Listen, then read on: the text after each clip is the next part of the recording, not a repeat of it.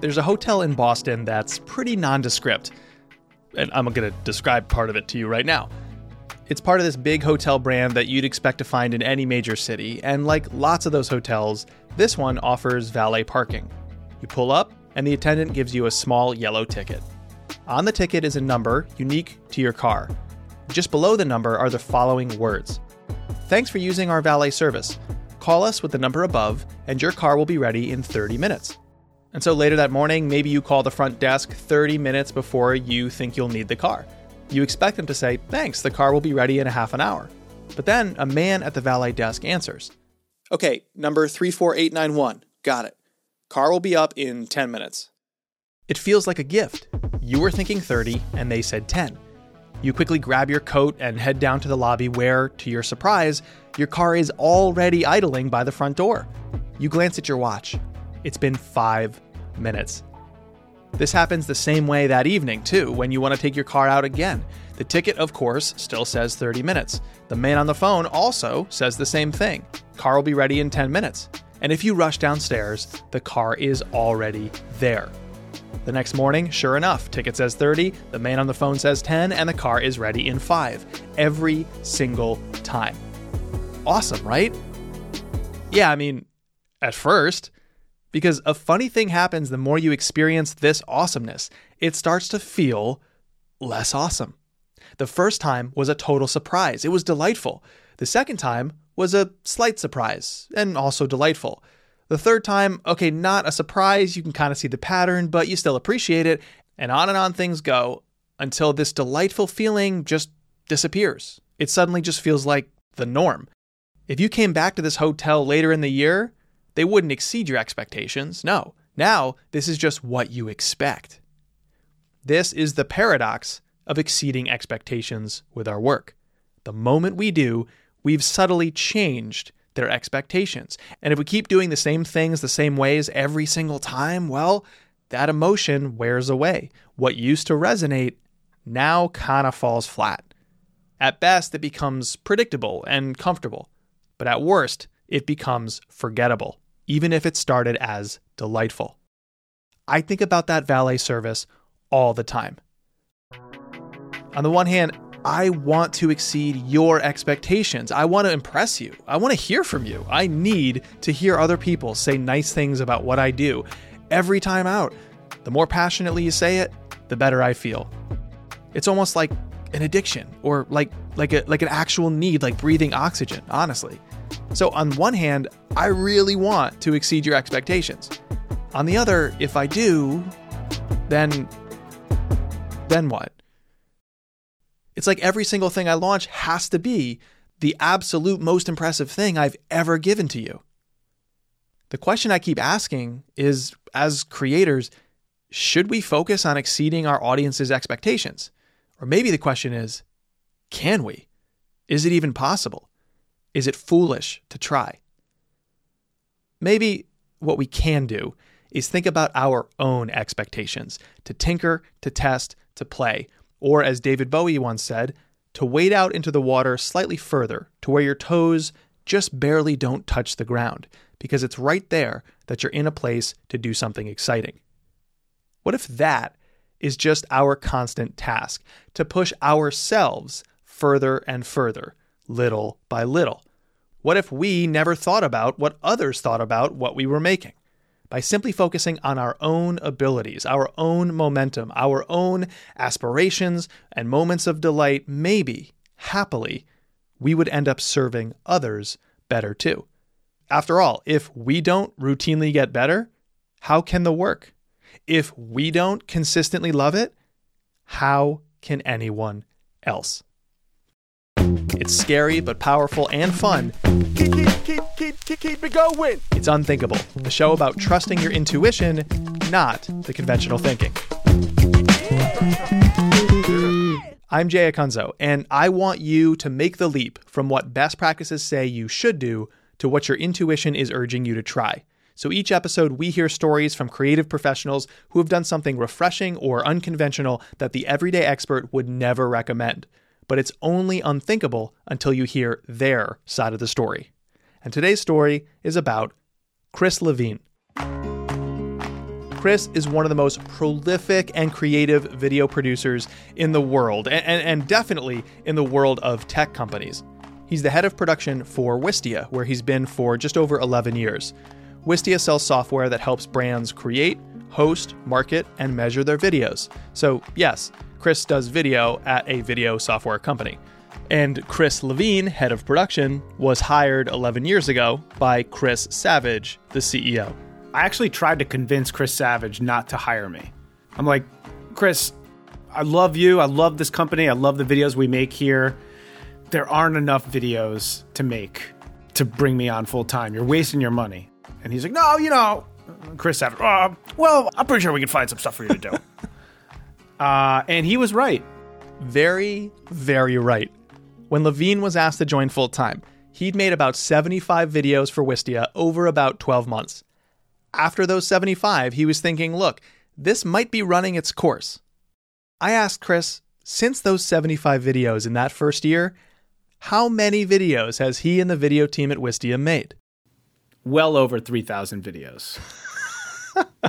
that's not counting looping videos, like little video GIFs. That's north of 5,000. We've made thousands of those things. You're at 75. You're like, that's it. We've run out. That's it. That's no that's more. No more. That's okay. Meanwhile, Our job forward. here is done. See you later, everybody. I'm out of here. You're, you're hired to build a house. You put you had put a hammer down on the ground, and you were like, "There's no more to do." That's it. It's done. the company has hundreds of thousands of other companies using their platform, and they're maybe best known for their original shows about building brands and making video, as well as their collection of educational videos to help others make great video. It's a it's a lot of video. Okay, video gear. Now, if you know anything about me, you know that I am passionate about helping people make videos using the tools and the gear that they already have. One of their more recent and a lot quirkier projects is an original series, a cartoon series, featuring anthropomorphic video gear characters like cameras and microphones. The series is called Gear Squad, and that's where these characters would battle their evil arch nemesis, who was hellbent on making their video marketing boring. The supervillain was named Dr.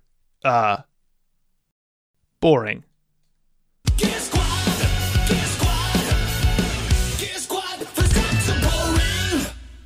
Even small moments in Wistia videos will often contain little surprises, whether someone is firing a confetti cannon in the office or Chris Levine's dog Lenny starts trotting by for the hundredth time as a character in the video.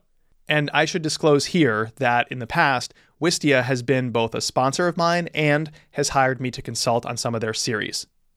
If you know Wistia already, you know how poorly I'm really capturing how those videos feel. And if you don't know Wistia, but you appreciate creativity, change that. Behind it all, for over 11 years, there's been Chris Levine, head of production.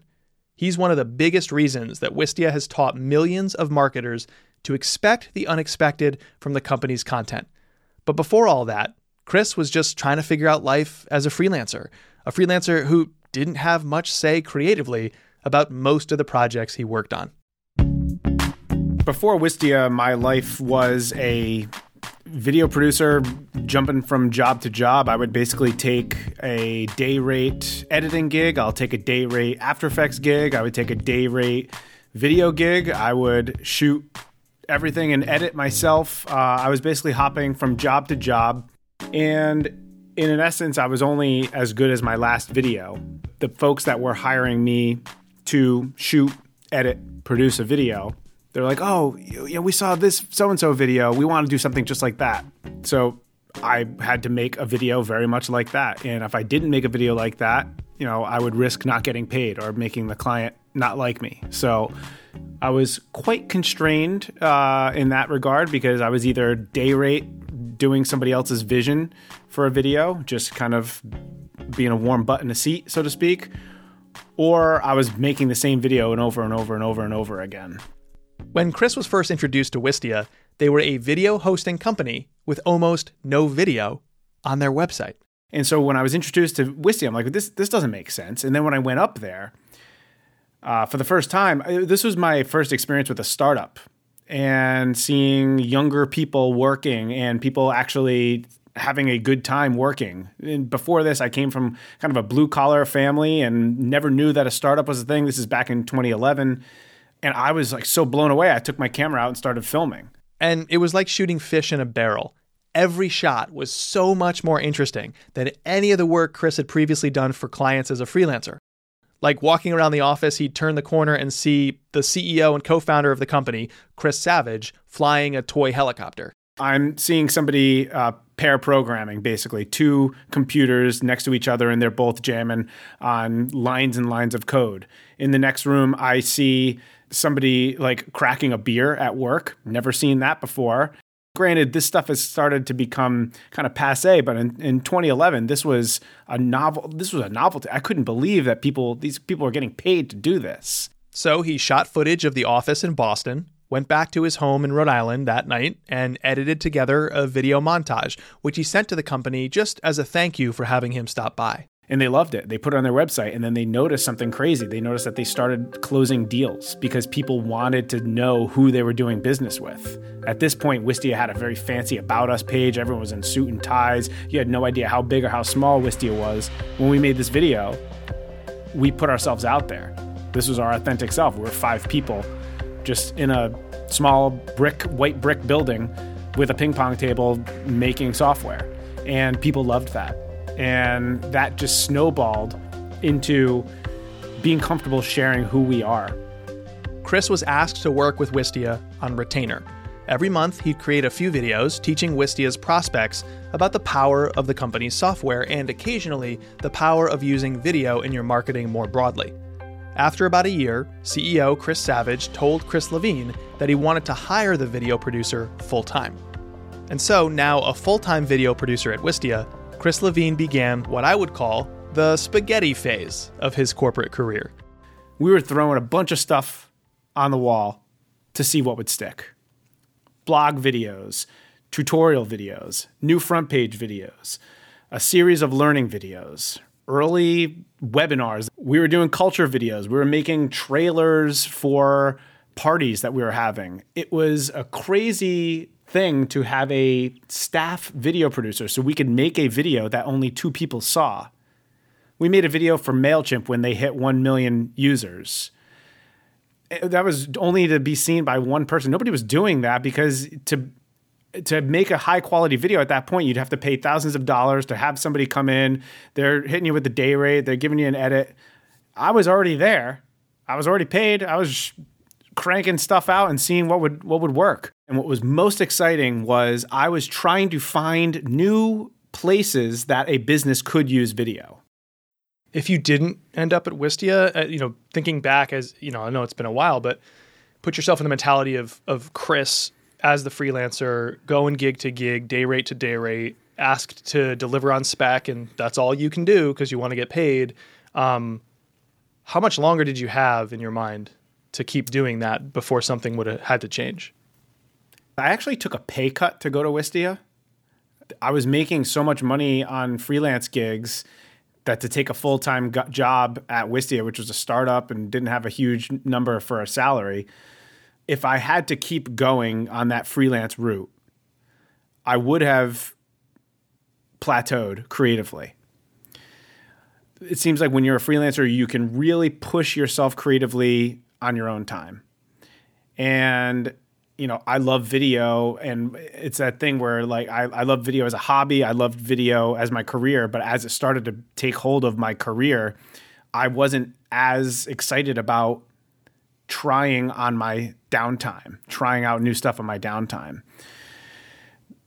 So I think if my career at Wistia didn't start, I probably would have burnt out creatively because I would have been making the same video over and over again. Maybe I would have hired a couple of new people and I would have been fighting for different jobs and would have had some good years, some bad years. I would have doubted myself and wouldn't have had anybody or any coworker or colleague to be like, hey, you know, everybody goes through this. Everyone goes through the creative slump. It's okay. That's part of the creative process. It's so much harder to actually have that as a freelancer and somebody you know that's one of the things that's incredible about Wistia being so creatively driven to our core that we value and celebrate the creative process and for all of its ups and downs. I just want to jump in here to confess something that I don't think I've admitted to you before. This show is the first thing I do that suffers when I'm getting paid well. Historically, I've sold my time as a freelancer. And yeah, I have a course on how to make a great show. Yes, I have a book. These are things that I can sell without limits, without really taxing my time, because they're products. But my main business is to deliver client services, keynote speaking, consulting, and advising teams, or coaching executives or creators one to one, and developing and frequently hosting shows for brands. And I love that. But for almost 200 episodes of this show, when I suddenly have a ton of client engagements, as I do right now, actually, here in September of 2022, when I feel flush with income, I don't always feel fulfilled creatively. Because this show becomes harder to get to, or else I just don't feel like doing things in my free time that feel like at all similar to my client work. So I totally get what Chris is saying, and I just wanted to echo it because I don't think creative people talk about this enough freelance work doesn't always mean you get to be more creative. Sometimes an in house job actually allows you to take more risks and to play more because you're not just responsible for these deliverables or you're fired. You're part of the team. Perhaps you have a little more wiggle room than if you were to go independent. It's just that maybe people like me make the independent work seem a little more glamorous because I do a show like this. Don't let the popular cultural dialogue that indie work is somehow better cloud your own judgment when you decide which path is right for you. Anyways, I just had to get that out there once and for all. You mentioned the phrase creative slump. It's interesting because when you're in one, it's your world. It's everything. It feels catastrophic. You can't help but get sucked into some negative self talk or even color your view on projects you shipped that were good. You only see the negative. Projects that you usually appreciate from others, you only feel jealousy. It just colors your world. But from the outside looking in, especially at an organizational level, like people viewing Wistia, I think it, it's easy for people in marketing, you know, growing up alongside Wistia as I have, to say, well, Levine's only experienced creative joy and creative success throughout his tenure at Wistia it seems to me like that probably is unlikely. Did you go through any creative slumps after joining Wistia? Creative slumps are just part of the it's part of the gig. And if we're being honest with each other, yeah, I'm a very open and honest person, Jay. I'm in a creative slump right now. Right before I came on this podcast, I was shooting a new video and it, we're in our office and we had other people in the office. And you know what? I'm out of practice shooting other people it's not even their job to be on camera. So I have limited time with them. I'm out of practice. I should have planned better. I should have went through pre-production. I should have actually made a shot list and a schedule. Instead, I'm running around like a chicken with my head cut off, and I'm losing people because they have to go to meetings. I'm losing light. I'm in a slump right now. I'm out of practice. Even when the rust isn't there due to, oh, I don't know, a global pandemic, when Chris evaluates his own body of work, he sees a very low success rate only every so often does he go, Yep, we totally nailed it. The product matches the vision. I'd say one in every 20 videos hits that vision. Wow. And that's okay because when that happens, it feels so good. And when it doesn't happen, you try to trace back to the points of why it doesn't happen. Okay, maybe I didn't spend enough time in pre production planning this out. Maybe next time I actually need to storyboard some of these more critical shots. Maybe I need to know when my limits as a producer are being pushed and I need to hire outside help. So every video that doesn't hit the vision is an opportunity to learn why it didn't hit the vision and make it better the next time. Chris has been at Wistia for 11 years, and for the first three, he says he didn't make the same video twice. It was all original work. But as the videos began to pile up, he says you just can't help but circle back to the same street and make the same thing. I know this all too well. It's like you stop doing original work and you start feeling like you're part of a cover band, but the songs you're singing are your own. It kind of feels like you're just doing an imitation of what you're supposed to do, an imitation of your best work, never actually quite nailing it. you just start recycling some of the videos that you're making. There was a time where it was a novel thing to make a video inviting somebody to a webinar. I've probably made 50 of those videos at this point.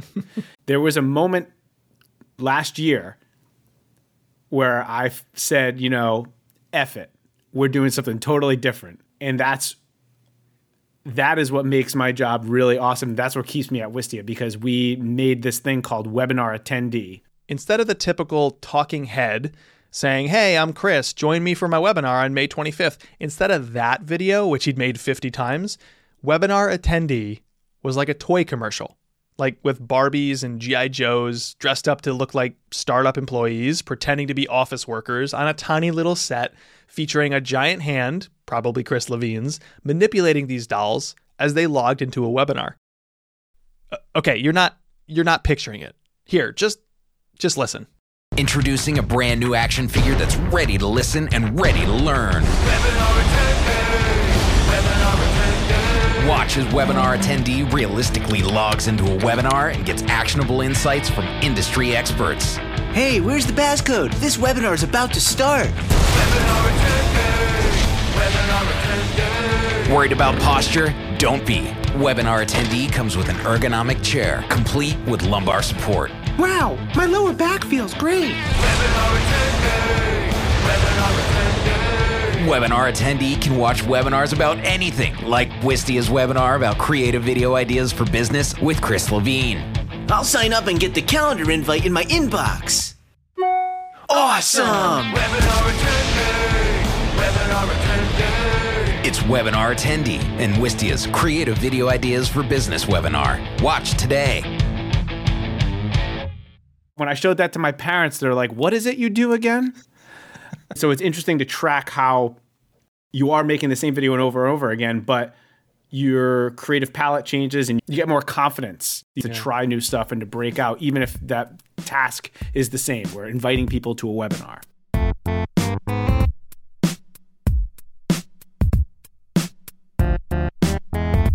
at a certain point, the creative ideas run out, and it's like, all right, we could do a talking head on this. We can throw a simple gag on it. And gag is just one little funny thing that you add on top of a script to make it feel a little funny. So at this point, halfway through my tenure at Wistia, my creative partner Dan Mills and I, we're coming up with the scripts and the ideas, and he's directing, and I'm shooting, and we're collaborating together and we hit a point where it's like, all right, that's it. We've done it all.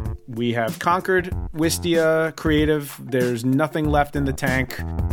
And that's when we were able to convince Chris and Brendan to let us spend a lot of money to work with our friends at Sandwich Video to make 110 100. Ah, yes, 110 100. This was a docu-series about the effects of budget constraints on creativity. Wistia paid the agency Sandwich Video to create three video ads for the Wistia product, only it wasn't really three different ads. It was the same ad created at three different budget levels, all made by the team at Sandwich Video, with Chris and his team shooting behind the scenes for the docu-series. Okay, you're not you're not picturing it. Here, just just listen. I don't think we've ever gotten to do something like this in the nine year history of Sandwich Video. They say creativity is born out of constraint, but on the other hand, shouldn't more money make the creative process easier? Let me Charlie take one, Mark. I have a lot uh, riding on this personally. the first cut, you watch it and your heart sinks, and it's just like, ooh, they really tried something there, but it did not work. We're Wistia, and this is 110 100 a documentary series where we challenged a video production agency to make three videos at three very different price points. One for $1,000, one for $10,000, and one video for $100,000. That's the biggest light stand I've ever seen. Join us as we discover how money can simplify, complicate, and ultimately change the creative process. We didn't off schedule as much as we just altered the schedule. 40 people in your space, you know, moving heavy equipment, it put me a little on edge. If you're missing a shot, you can't just go back and tear apart the office and rebuild it. You have to make sure that you have everything on the day and that it's going to work in post. We'll uncover how creative professionals allocate money as their budgets increase. Uh, can we do our own makeup? No. And are we in this? Yes. So do we not want to look like sh- We get the hair and makeup person. Experience what it's like to be on the set of a big budget video. Oh, this is an area of Mira. Sides. Tiny script. Lavalier. Tiny microphone. Hi-hat. Tiny tripod. Pony. Tiny horse. Well played. And watch a Hollywood director make a video with an iPhone. It's kind of made me reframe in my head what you really need to put out a good video. So, what does it take to make a great video? in the grand scheme of things, maybe the videos that we've produced, the 1K, the 10K, and the 100K, maybe there isn't as big of a difference as people might think. You see that? This is. Yeah, I got some. Yeah, I got that. It's great. This is 110 100. So in doing 110 100, it opened up our minds to what you can do with creative constraints. It gave us permission to expand that creative palette and to think differently about the joy of creative constraints and how that actually is quite liberating when you have a set of bumpers.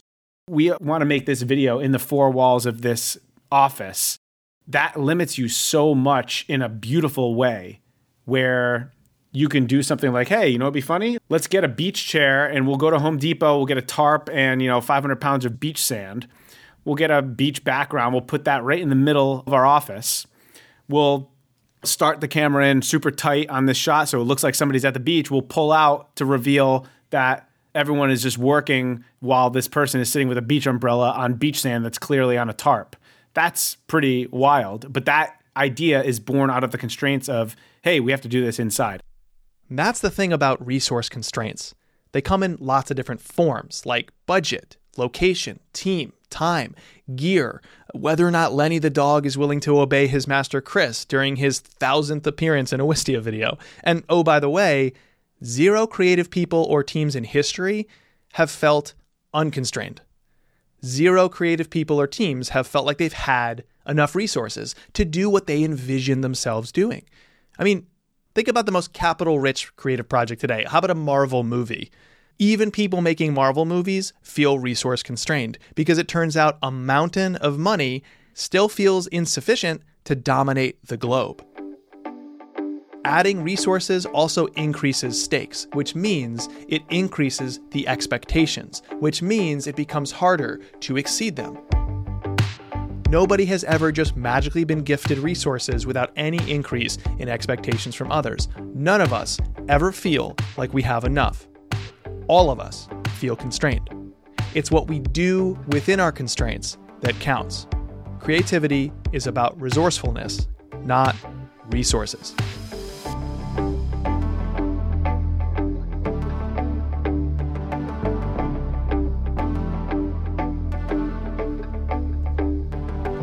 Chris Levine has created a ridiculous number of videos, and when that is your body of work, a funny thing happens. A small number of old projects seem to emerge consistently from this huge number of total projects, even years later. Buried in my and all bodies of work are these gems that keep shining through. And Chris Levine has a bigger body of work than most. So I asked him, what does he keep hearing about? And he said, oh, that's easy. When Wistia announced their new enterprise plan. I'm sorry, what? This happened way back in 2015. Ah, 2015. We were young then. so naive.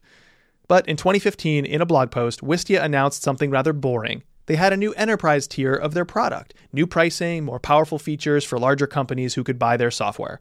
It was announced in a blog post with an embedded video. Pretty routine and pretty bland for a software company to announce such a thing, until you consider how Wistia announced it. They announced it with a parade. Ladies and gentlemen, it is with great honor we announce the Wistia Enterprise Plan.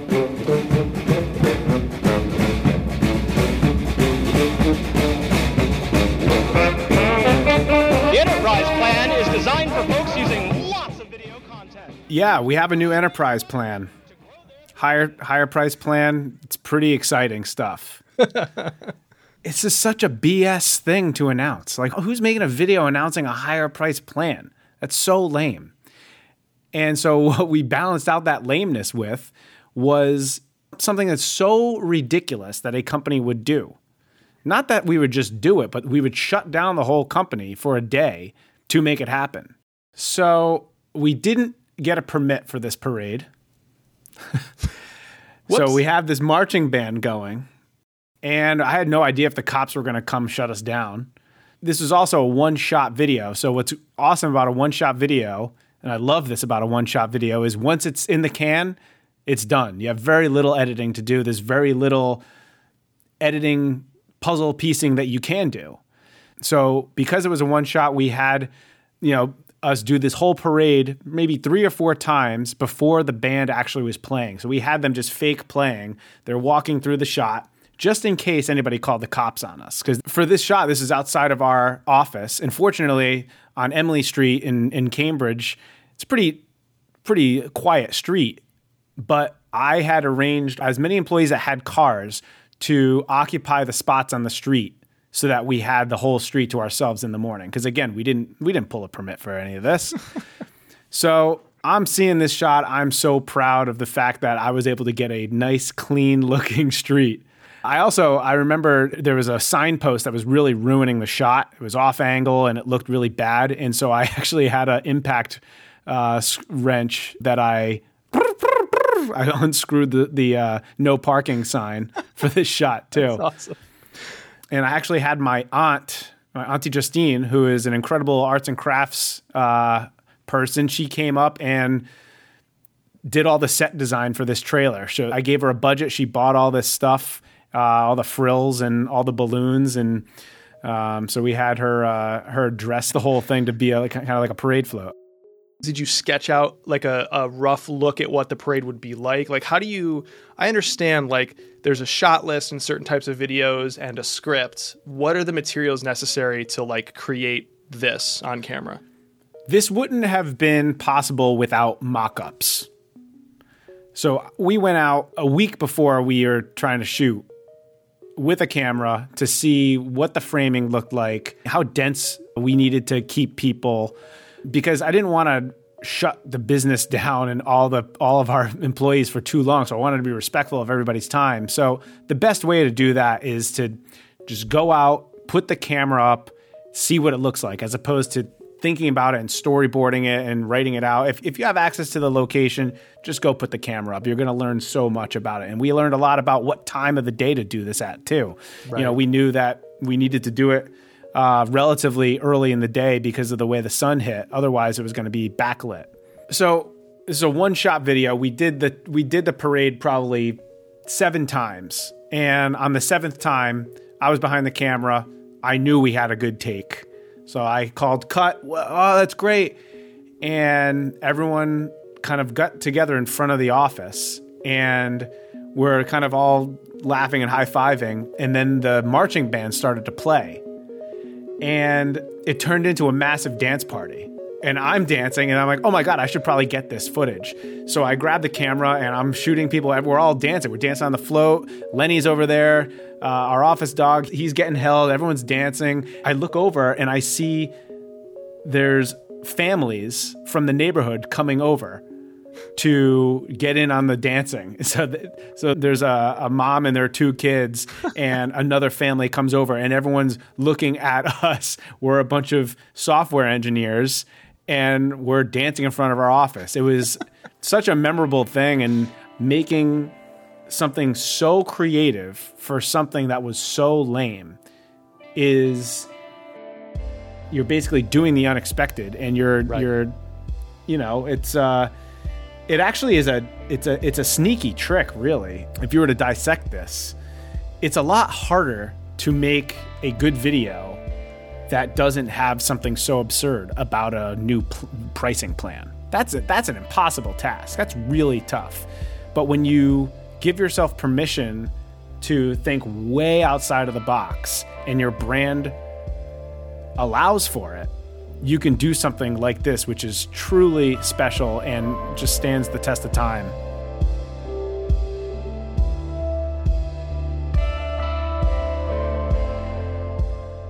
Chris routinely hears about this parade video, even seven years later. He also hears about 110 100, the docu-series, quite a bit. Both come back around because both are radically different. The parade is different thanks to the gimmick a mechanic or trope which might feel irrelevant or strange or out of place that gets added to an experience to make it more delightful or memorable. It's the gimmick. That's why the parade is radically different.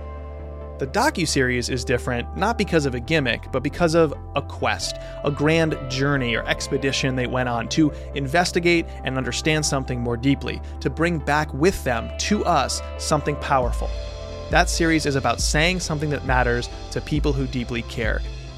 Now, both of those things, the parade and the docu-series, exceeded audience expectations because both, in their own ways, were Chris and his team just trying not to get bored. And that made them radically different. But to be memorable, maybe you're not radically different. Maybe you're disproportionately useful. The next video that Chris mentioned to me and always hears about from his backlog of content is not a big spectacle. It's not an inspiring docu-series.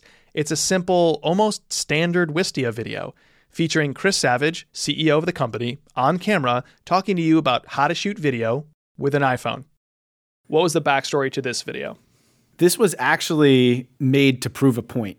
I had made several videos at this point for Wistia, and I'd been shooting them on my 5D with very basic lights and a paper background and a basic tripod. It was probably a it's probably two grand worth of gear. And um, we got some trolls in our blog comments because we were making one post about how you know, more and more businesses can be making videos like, you know, this one. And it would be a video that I shot on my 5D and and we're getting trolls in the comments who are like, "Oh, yeah, of course you can make a video like this. You probably have a fancy, you know, red camera."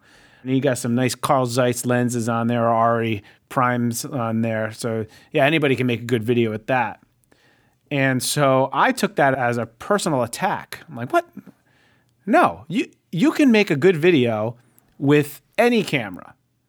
And to prove it, we're going to make a video with an iPhone 4. So that was the genesis for this video was okay, you think we can't do it with an iPhone? Watch this.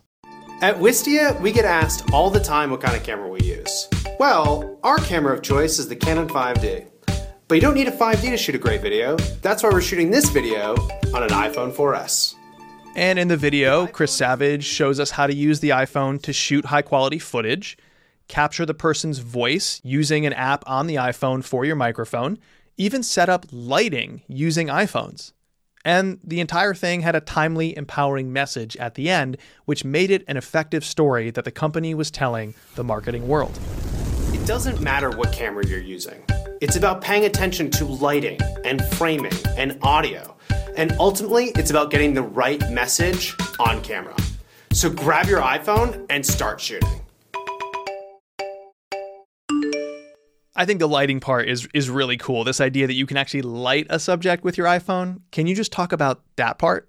I knew I was going to get some haters talking about how good the lighting is. I'm like, okay, of course you can make a iPhone look good. You probably have thousands and thousands of dollars of lighting. And so, to prove a point, I love this shot and it ended up being the thumbnail of the video. We had everyone in the office come down and just light Chris's face with nothing but the flashlights from the phone. So the whole point of this video was basically to prove the later point that we proved at Wistia, which was creativity is born out of constraints. Yes. If you have a constraint of you only have an iPhone, you have to get pretty creative, but you you can with creative ingenuity make a great video with almost any piece of gear. And that goes for podcasts, it goes for painting, it goes for almost any skill. You can do a lot with a little. This is something you see a lot of YouTubers on the offensive talking about, like you just shoot it from your phone. And like it's become part of the cultural norms more so than than back then. But even now, I feel like people don't get this. It's much more about the wizard and not the wand. And yeah. people think it's the reverse. I mentioned these are the videos that keep coming back around. You keep thinking about them, or more so, you keep hearing about them from other people, even though it was a long time ago that you made this. Why do you think this one has stuck around and people keep talking about it? This sent from my iPhone video, it truly does embody the constraints of being creative at a business. Chances are you work at a boring business. There are very few businesses that are really, really exciting. Video hosting is not an exciting thing. We build software, we have a player, we have a marketing team, we have to support people. It's not exciting. So it's your job as a creative to find the story, to be able to tell that story, and to be able to insert creativity where your brand allows it to be. It's part of the gig, really. That's the thing about the work we do. If we long for the acclaim of an audience, there lies the road to madness all we can really do is fight like hell to keep ourselves going and growing.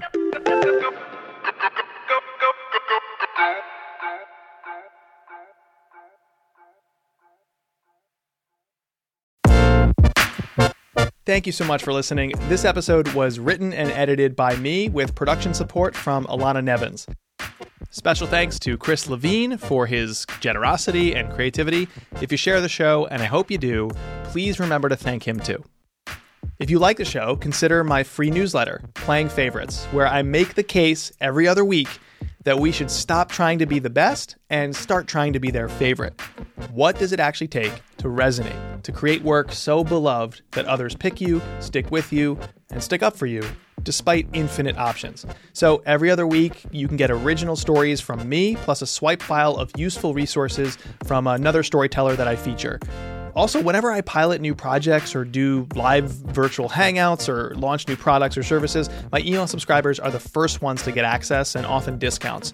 So you can join thousands of creators, entrepreneurs, marketers, and executives, all of whom want to create work that they love and others love too. Subscribe for free at jayacunzo.com or use the link in your show notes. Back soon with a new episode of the show. We're creeping towards 200 and have something really fun planned for that one. But until then, keep making what matters. See ya.